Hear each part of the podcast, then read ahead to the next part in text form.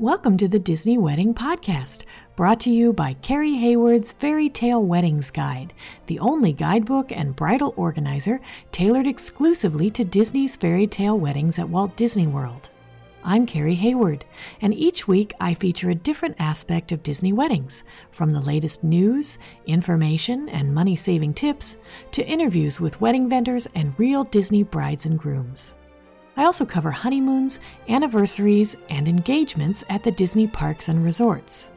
Join me now as the Disney Wedding Podcast celebrates romance at Disney destinations. Today on the Disney Wedding Podcast, I am speaking with Alexis Aldamuy about her Wishes Collection wedding at Walt Disney World. I thought you guys would be interested to hear how she chose Walt Disney World for her wedding and how she planned everything and how everything turned out. So, welcome, Alexis. Hi, how's it going? It's great. Thanks so much for being on the show today. No problem. Let's start at the very beginning and find out how you and your fiance decided that you wanted to have your wedding at Walt Disney World. Yes, so I've been Disney obsessed ever since my first trip when I was like three years old. And I've dreamt of having my wedding at the pavilion ever since I can remember. And when I got engaged, it was kind of non negotiable. We looked at other venues, but it, I was just never in love with them like I was Disney. So we, we looked at Disney and we priced it out, and it was doable. So we ha- we had to do it. now, how did your friends and family react when they found out that's where your wedding was going to be? They were not surprised because they figured I would always have a Disney wedding because they know me very well. But they were very excited because we were basically going to be real Disney princesses on our wedding day. They were really excited that we were going to be riding in the coach, and they kept asking if we were going to have Mickey there, but we weren't going to tell them anything about the wedding. Oh, interesting. So you kind of kept it a surprise for everybody. Yes. Ah. Okay, so how many guests did you invite and how many were able to make the trip? We invited about 120 people and 101 showed up. Wow. Yes. well, we're very local um, and I have a large Latin family. Oh, okay. Got it. Yeah. Okay, so how did you guys choose your ceremony and reception venues? You said the wedding pavilion was always a must for you. Yes, it was always a must. I was it was non-negotiable. I didn't even consider other ceremony venues. My theme was going to be like romantic princess, so I wanted a reception venue that kind of fit the wedding pavilion in that sense. And we looked at all the hotel ballrooms, but I never got that princess feel. I'm a very big stickler for the carpets. So I was never really into the carpets in the Grand Floridian ballrooms. So when someone told me that the American Adventure Rotunda was an option, I fell in love. The marble flooring, the giant columns, it was my fairy tale ballroom destination wedding. That's fantastic. And you actually had a group large enough that you could qualify to use it. Yes, that was something we were a little worried about because we weren't sure that we were going to have the 85 guests. But obviously that wasn't a problem.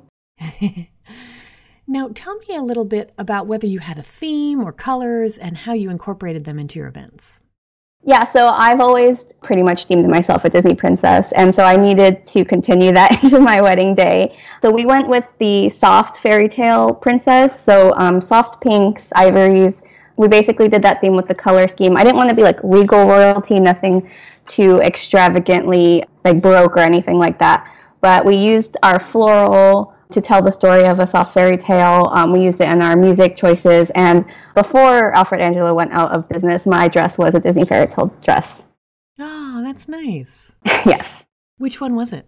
It was the Tiana style 246, so it was a big ballroom dress. My dress was the first thing I bought. We were engaged for three years, so I bought it three years ago. oh, wow. That's great. Yes. And that's great that you still loved it after three years. Exactly. Yeah, I, my mom was very worried about that, but I I loved it. now, did you have any kind of entertainment at the reception? Yeah, aside from typical DJ, we did include Mickey and Minnie, which was a surprise to our guests. That was a lot of fun. And then we did the confetti cannons as our exit. Oh, nice. Do you get to pick the color of confetti with those? Yes, so I picked gold. Oh, nice. Okay, great. Do you have any menu items or cake flavors you can recommend? Oh, yes. We loved our cake so, so much. We had an almond cake with churro filling. I cannot recommend the churro filling enough. It was delicious, and people still tell us how much they loved it. That's interesting. How did you decide to pair it with almond cake? Because I know they do a churro or a cinnamon cake. Yeah, so at the planning session, we tasted some cake with the churro filling, and it was just too much cinnamon. Interesting. The almond cake was very, like, it was soft enough for us to pair it with a big flavor like the churro. Got it. And then did you have anything on your reception menu that you would recommend? So at our planning session, we did taste the, it was a blackberry steak, blackberry demi glaze. That was the best steak we ever tasted. However, we did have some mishaps with our menu at our reception, so it didn't end up being what they served. They served something different than what was in your BEO? Yes. So we had two menu tastings because the the food was the most important thing to us, and they ended up serving basically what we had chosen in the first planning, the first menu tasting, um, and not what we had changed it to in our BEO. It looked like we had a different chef than what our planning session was, and the chef's notes were never transferred over. Oh, wow. Okay, that's a good tip for future brides and grooms to keep an eye on that. Yes. If we had known that was going to be the case, we would have definitely followed up with the new chef. Wow. Okay. Now, did you do a cocktail hour during illuminations? We could not do the cocktail hour during illuminations because it we originally went with the we got American Adventure Rotunda at 7:30 instead of the 9 o'clock reception time, just because I have a lot of elderly guests who couldn't wait that long to eat dinner and didn't want to be out that late. We didn't have a big room block, so everyone was driving back home that night. So we did our cocktail hour at the Whitehall room at the Grand. Oh, interesting. Okay. And then were you able to incorporate illuminations as a dessert party after the reception? We didn't do a dessert party for our guests, but we, we did sneak out for the fireworks to get pictures um, with the roots. But we did have a dessert party for our rehearsal dinner the night before at UK Lochside. Oh, that's great. Okay. Yes. Now, can you give my listeners a timeline of how the day ran? Yeah, so we started hair and makeup at 9 a.m. with Lejeune Artistry. There were nine of us getting ready. My wife and I got ready. We got our hair and makeup done together, and then we got dressed separately. So we were both ready by 2:30 for our first look, and then we headed over to the grand lobby for our dad's first look, and then we did group photos and portraits, and then we were done with that around 4:45. And then our ceremony was at 5, and then our cocktail hour moved to the Whitehall patio, and then the buses picked up our guests, and our reception started at 7:30. Got it. And then what time did your reception end? I want to say it was 11:30. Yes, 11:30. Because of your consideration with your guests and driving and everything. That's that's yes. great. hmm Now, when you were planning, what were the most important aspects where you focused your attention or your budget? The two most important things were photography and our food. I wasn't willing to skimp on photography. I think the pictures were the most important thing because that's what you take away from after the wedding's all over. So we are so happy we went with the roots. Our pictures are amazing. We couldn't be happier with them. And then our food, even though we did two menu tastings, we didn't get the food that we did want. But the food was the most second most important thing to us. Okay, interesting. Which aspects were less important where you saved your money or your time? So our reception decor, since the American Adventure Rotunda is so grand on its own, we skimped on the floral there. We used uh, non-floral centerpieces, the candelabras. I think they're one of the cheapest centerpieces that you can get there. And then we were originally going to go with like an all glitter aisle runner, and then that got priced out for us, and we are like, oh no no, we're going to just go with a plain aisle runner. Um, so we cut back on that. And then everything that we did use, like any floral that we did get, any decorations that we bought, we are reusing in some way. So we used floral as an altarpiece during the ceremony, but we had that moved as our sweetheart centerpiece to the reception. Any decor that we bought, like on Etsy or anything, is hanging in our house. Our ceremony love lock that we did is going to be hanging in our house, and we're putting our aisle runner in our gallery. Ooh, what was the love lock for your ceremony? So it's um, a different kind of unity ceremony. Instead of like a sand ceremony or tying the rope or anything, we had a big iron tree. And on the tree we had we put a lock that only locks once. There's no key to it. And it symbols how your love is lasts forever. Wow that's great. Yeah and it matches our decor really well. Huh so out of all of this what ended up being your favorite memory of your wedding day i would have to say getting to see a reception venue before everyone else and being able to dance to our song before anyone got to see us like that was a perfect time to be alone.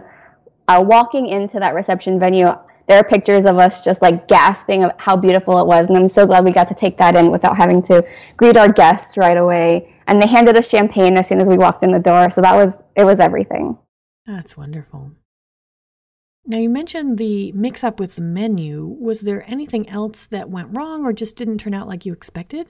It rained a lot that day there was actually right before our ceremony there was a tornado warning going off on everyone's phones so that was a lot of fun we were supposed to have the carriage for a while before the ceremony and after the ceremony so we split it up an hour before or after and we ended up only having it for probably a total of 10 minutes before the rain kind of they determined it was too dangerous for us to be in it so that kind of wasn't exactly how we planned it, but we did get pictures in it, um, and we did get to ride a little bit around the Grand Floridian before the rain really hit. So, how did you guys choose who was going to get to ride in the carriage to the ceremony? Did you both get to ride in it? Yeah, so we both rode in it together. Originally, we were going to ride in it to the ceremony, and our family was going to be standing out in front of the pavilion to greet us, but it was raining, so they were inside when we got there. And then afterwards, we got to take a picture in it together before it had to go on its way. Oh, that's great. And it was a great time for us to also have more alone time right before the ceremony um, and be able to like talk through our nerves. Oh, that's a good point. Yeah, that's almost like when you do a first look, same idea. Yeah, so we had both the first look and that time together. So that was it was really good to be able because she's my person and I like bounce all my um, you know feelings off of. So it was really great to have that time with her. Oh, that's wonderful. And was there anything that seemed like a big deal when you were planning or you were worried about, and then it turned out not to be? Yes. So the timeline was, I was so stressed about the timeline of the day that I had everything planned down to the second. I worked with my planner every day and I was like, when is this going to happen? When is this going to happen?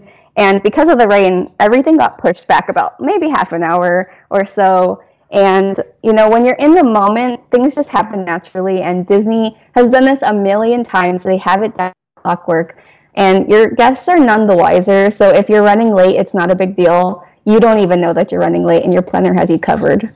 That's a really good point that they will take care of the schedule for you, and you don't have to be the one who's like marshaling everybody every minute of the day. Yeah, so we were supposed to have Mickey and Minnie come at nine, and our planner came up to us and people were still eating dinner and they're like, "Oh, it's 9:30. Do you want Mickey and Minnie to come out?" We're like, "It's 9:30? What?" Like we had no idea. Wow. Now, is there anything you would have done differently knowing what you know now? I think I would have had a better plan for the rain um, to get my wedding party over to the pavilion. You know, Florida's rain is, you never know what's going to happen, but rain was in the forecast all week, and I didn't think about it, but our party was originally planning to walk from the lobby to the pavilion while we were taking pictures in the carriage. But it was raining so hard that they couldn't walk over. And Disney was so gracious enough to have the assistants drive a couple people at a time through company cars. It just took a little bit longer than it should have. Interesting. Okay, that's a good point. Do you have any other tips or advice for future wishes, brides, and grooms? Yes. Enjoy the planning time and don't stress about every little thing. Disney's done it a million times and the planning goes by so fast. I was planning for three years and it just went by in a blink of an eye. And the day comes and goes and then it's over before you know it. So enjoy every moment of planning your special day because now I'm just like, what do I do? so take in the joy of your guests, live in the moment, you know, look, take in all your reception and don't stress about all every little thing. That's great advice. Well, Alexis, thank you so much for taking the time to chat with me today. I think this has been really helpful for anyone who's interested in planning a wishes event at Walt Disney World or using the American Adventure Rotunda or maybe worried about rain. Yes. and I appreciate you taking the time. No problem. It was a lot of fun. That's our show for today. I'm your host, Carrie Hayward, inviting you to join me again next week for another episode of the Disney Wedding Podcast. In the meantime, send your comments, questions, and suggestions to info at DisneyWeddingPodcast.com. Past shows are available in iTunes and on the show site, DisneyWeddingPodcast.com.